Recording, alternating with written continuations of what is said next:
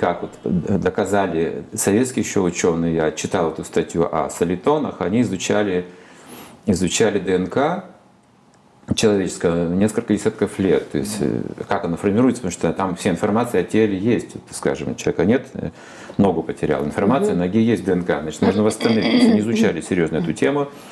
И когда распрямили одну из ДНК, вот, и наблюдали, что произойдет, она снова стянулась в прежнее положение. Так были открыты вот эти энергии, которые формируют ДНК, солитоны, вибрации.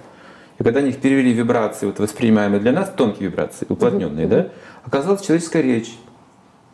Ну, то есть человеческая речь. То есть то, что мы говорим с вами, оказывается, формирует нашу структуру тела, воду, ДНК, те звуки, что мы слышим, что воспроизводим. Вот так они пришли к этому открытию. И даже были эксперименты, по-моему, с молитвой «Отче наш» они это делали, не вот, вот уплотняли эту молитву угу. до этой вибрации солитонов и облучали эту э, убитую пшеницу рентгеном. И 80% пшеницы прорастало, потом оживало. Вот, вот ну, такие... японский тут ученый, который создал эксперимент, он говорит, я тебя люблю, меняет структуру как И она меняет структуру, да, да, да. Вот эти. А есть звуки, которые проклинают, разрушают тоже. Вот видите, звук какой, да. И вот если мы, как говорится в Бхагавата Пуране, что предвестник смерти – это злая речь. Вот звуками. Вот мы сейчас послушаем с вами... Брань, вот, брань да? Брань? Злая вещь, буквально вот со злом. Это эти проклятия, злые, злые слова. А, это предвестник смерти. Понятно. Это вот, значит, предвестник смерти. Мы, с вами, мы сможем сейчас включить всю эту средство массовой информации, вот озвучить, да?